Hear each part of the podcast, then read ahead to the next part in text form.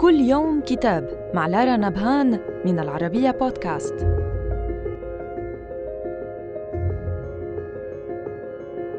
نتناول اليوم كتاب البحث عن خلاص أزمة الدولة والإسلام والحداثة في مصر للمؤرخ الدكتور شريف يونس.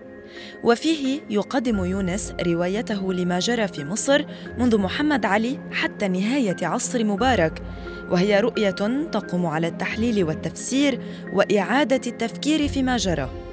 فمع مجيء الحداثة التي أسسها محمد علي في مصر على غرار النمط الأوروبي أتى السؤال عن الهوية.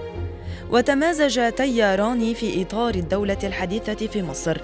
الأول هو التيار الذي أسس له محمد علي.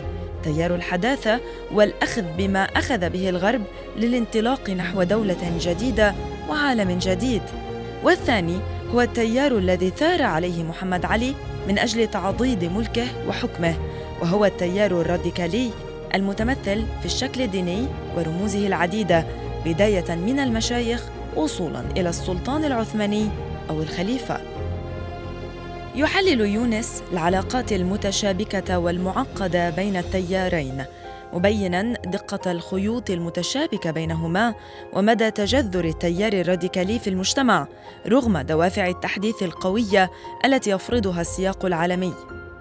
وعلى الجانب الآخر يقدم تحليلا أو إعادة تعريف للعديد من المفاهيم كالحداثة والشعب والديمقراطية والليبرالية.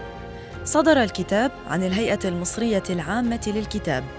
وإلى اللقاء مع كتاب جديد.